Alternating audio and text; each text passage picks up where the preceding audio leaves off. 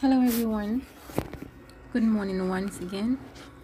So, I come to you all the way from the throne room of God to present to you with this morning's kingdom message. I hope we are all doing very well. I pray that the word of God will speed ahead and that it will be honored wherever it goes in Jesus' name. So, today we are going to have the concluding part of the River Hiddekel and what we've learned so far is that Hiddekel is actually a place of divine encounters, a place of revelations and deeper insights.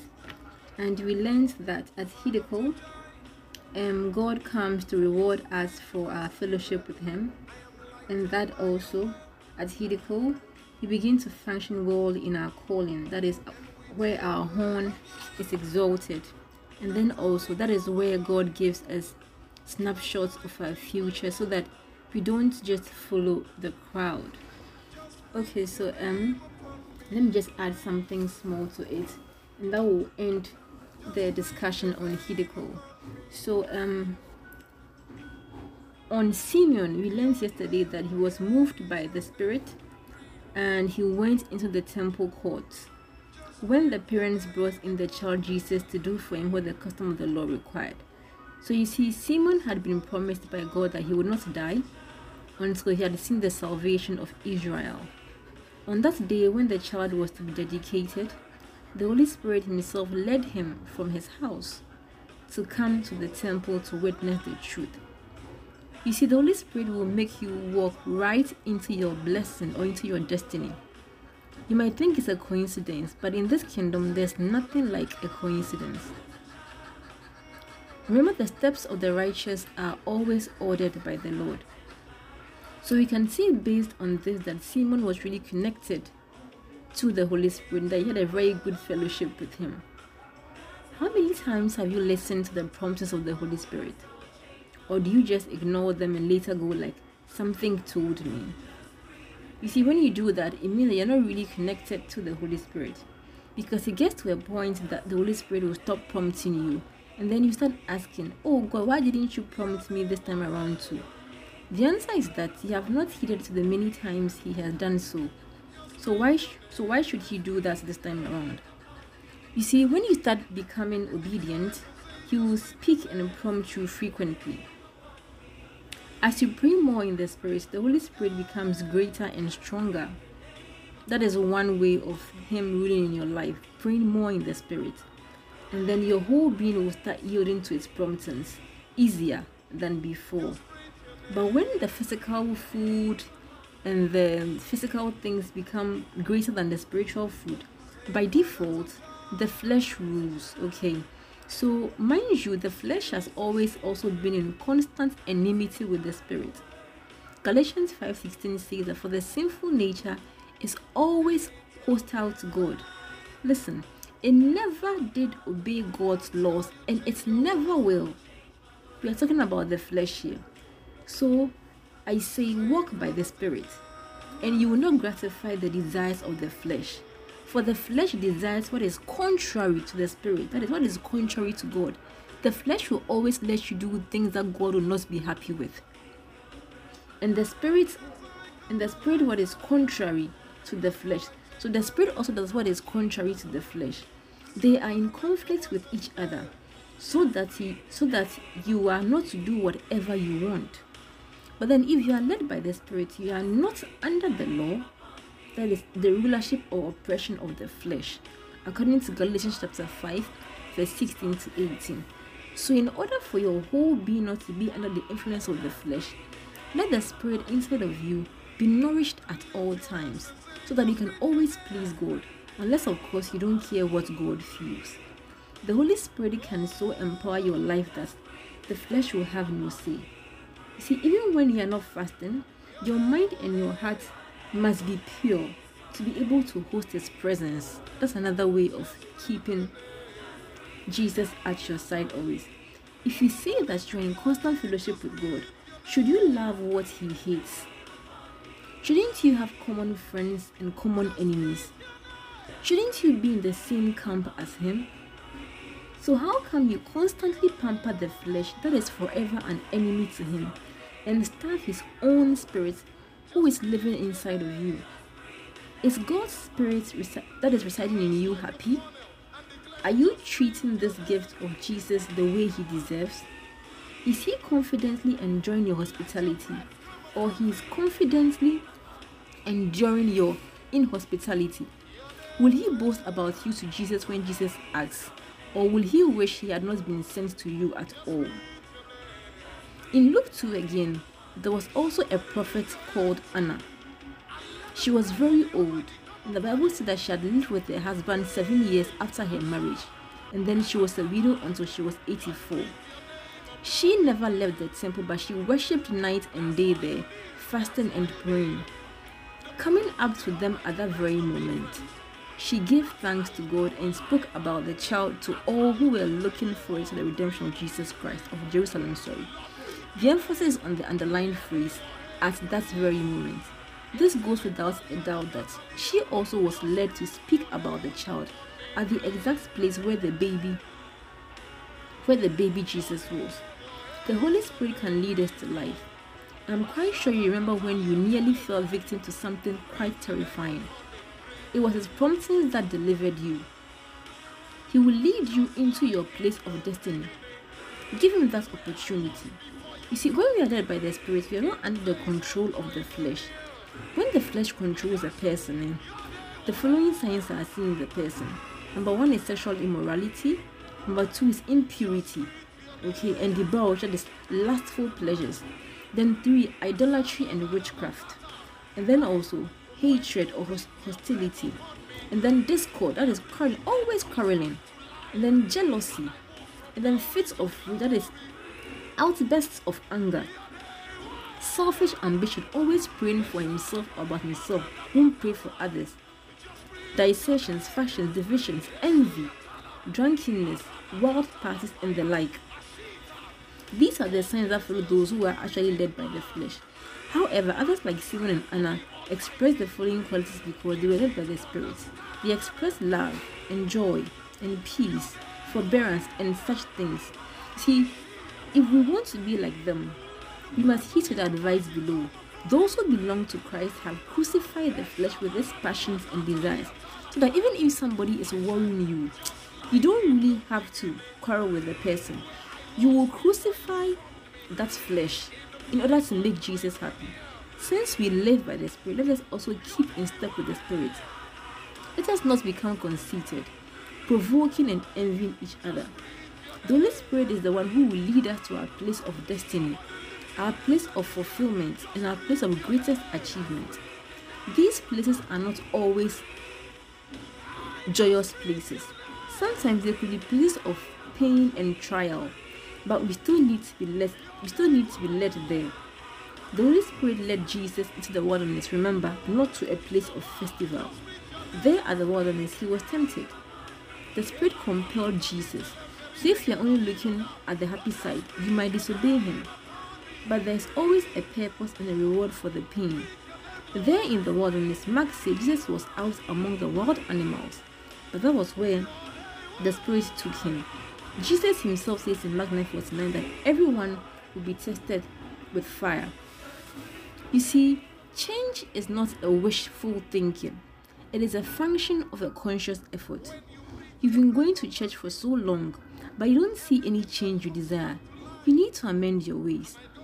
Instead of going to church always, permit the church to go through you. Always make or note a practical action pointed out by the pastor and practice it that week. Don't just listen and say amen. Amen is not enough. Pick an action point from the message and act on it. Then you will see results. You will realize that from day one, the underlying message of these morning devotionals is prayer. That is constant fellowship with God, like the Lord Jesus, like the Lord God always desired from the times of Eden. We have always insisted on keeping fellowship with the Holy Spirit at the altar to evoke rivers which will be avenues to save our loved ones. It would be very saddening to know that after all these days, someone hasn't graduated from 30 minutes of tongues to one hour, or from one hour to two hours. It would be saddening to know that after hearing about what pleases God, nothing excites and energizes you to please the Father. It would be saddening to know that after all these days, someone still only prays for himself or herself alone and is as loggerheads with someone else. Then what would we be living for? Fellowshipping with Him changes us gradually and shapes us into the persons He wants us to be to think like Him, act like Him, and be like Him. Remember, it's a conscious effort. You need to challenge yourself. May we live as Jesus wants us to live. May we love Him with all our hearts. And may our roots grow ever deeper, ever stronger, and firmer in that rock. And may we bring honor to His holy name. In Jesus' name I pray. Hello, everyone. Good morning once again. So, I'm coming to you all the way from the throne room of God to bring to you this morning's kingdom message. I hope we are all doing very well. I pray that the word of God will speed ahead. I pray that God's word will be honored wherever it goes in the mighty name of Jesus Christ. I pray. I pray that everybody who receives this word will also receive the touch of God. In the name of Jesus, I pray with thanksgiving. Amen. Um, so this morning I just want to chip in something. I want to add to what um we shared in the previous message. So um it's an experience that I had and I'd like to share it. So um one of so during one of my my my walks and um, one of my evangelism times, I I met this lady, a very attractive lady, and I would have just passed by, but I believe I was led to talk to her. So I stopped. I stopped her, and she was a bit reluctant, but I tried to um, to engage her. So I asked her her name as I introduced myself. She also did. And then we started off. And I got the word of knowledge by the grace of God. And I asked her whether she was going to get married to a pastor.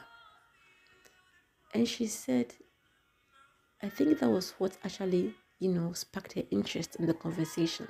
Because earlier when she looked a bit like hesitant, she wanted to go and all that. But when I asked her that question, it's just aroused an interest in her. So she said, No, but um, there is a pastor at the moment who is proposing marriage to her. And I was asking her, So why doesn't she want to accept the proposal? says she doesn't want to marry a pastor. I was like, yeah, I understand. Because I mean, who wants to do ministry work? I mean, when most of the times people don't want to be associated with that.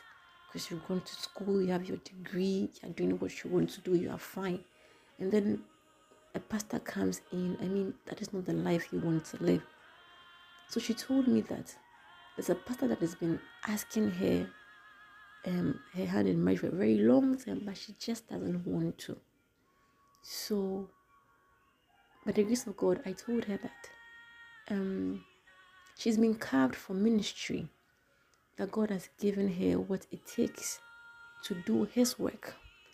And it might not be this particular man per se, but she just consider that the reason God put her here, here on earth was that she should help his work through um, marriage to a pastor.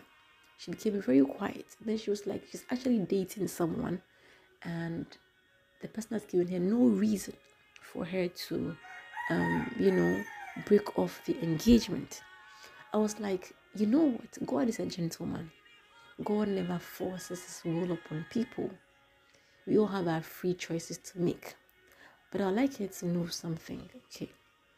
Um, God has called her into ministry. she can choose to do whatever she wants to do. She will be successful. But I asked her, Do you know the difference between good, better, and best? She said, Yes. I said, Well, you can do your work and be on your own, and you will end up having a very good life. Your life will be good, your success will be good. But when you forsake all these pleasures, when you forsake all these desires, when you forsake everything and then you want and then you go ahead to pursue what God has actually intended you to be here on earth, you will have the best. And then she was quiet. I'm like, yes, it is a sacrifice. It is not easy, but then it is also one of the things to know early in life, okay? When you get to know who you are, when you get to know what your purpose is here on earth, when you get to know why God created you and for what purpose and and, and for what problem you are here to solve, I mean, you are heading towards the best life for yourself. You might think that you know it and you might think that, oh, this is what I want to do and all that, but the very important thing in life is to know why God called you. Okay, why God, sorry, why God made you and through prayers through through interactions with the holy spirit you get to know who you really really are you understand? And what you've been called to do. And when you get to know who you are it helps. It helps. It helps very very much. Most people through prayers have been able to identify their partners okay without much struggle. And you see when you get to know who you are you get to know who you're supposed to spend your life with. You understand? Because it's not everybody in life that can help you fulfill your purpose. Many people have missed their destinies through marriage. You understand? So when you get to know who you are, it also helps you to find out who you're supposed to get married to. Most people have gotten married very, very early, only to realize that it was a mistake. Because at the end of the day, they weren't like, oh, what did I just do? You get it? It was it was during the ninth, the ninth of her wedding, that Kathryn Kuhlman realized that she had made a very big mistake. It was during the night, the day she got married, it was that night, that first honeymoon night, that Kathryn Kuhlman realized that she had made a very big mistake in life.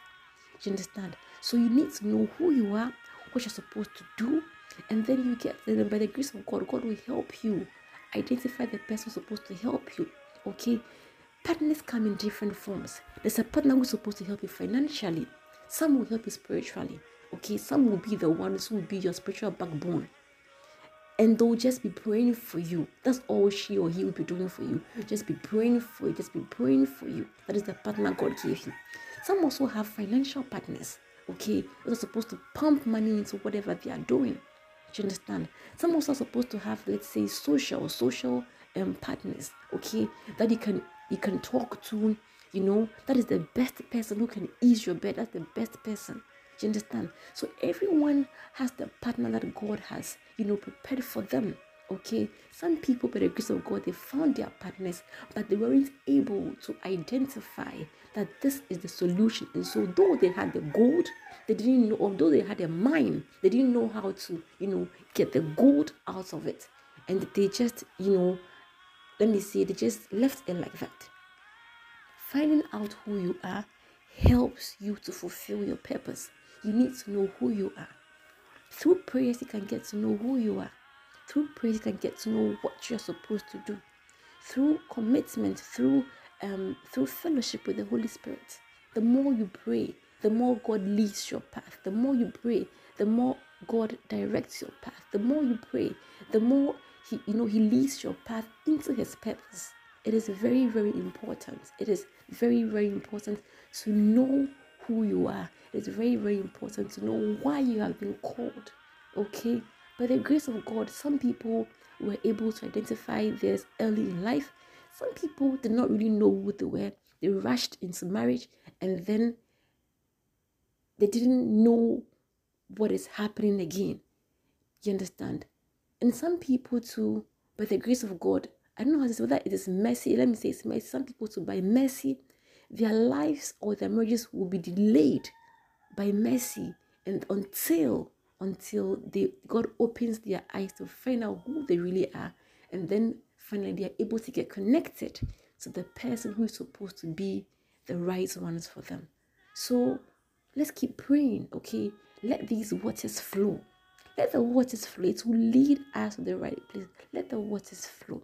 In the beginning, yes, we say it is ankle deep. Later, it becomes knee deep. It becomes it comes to waist level, and then later we can't even see because it becomes a whole river. You understand? So keep on praying. Keep on praying. Let the rivers flow. And when you and when you find that one, doesn't mean you stop praying. Keep praying. God will direct you how to mine your gold. Keep praying.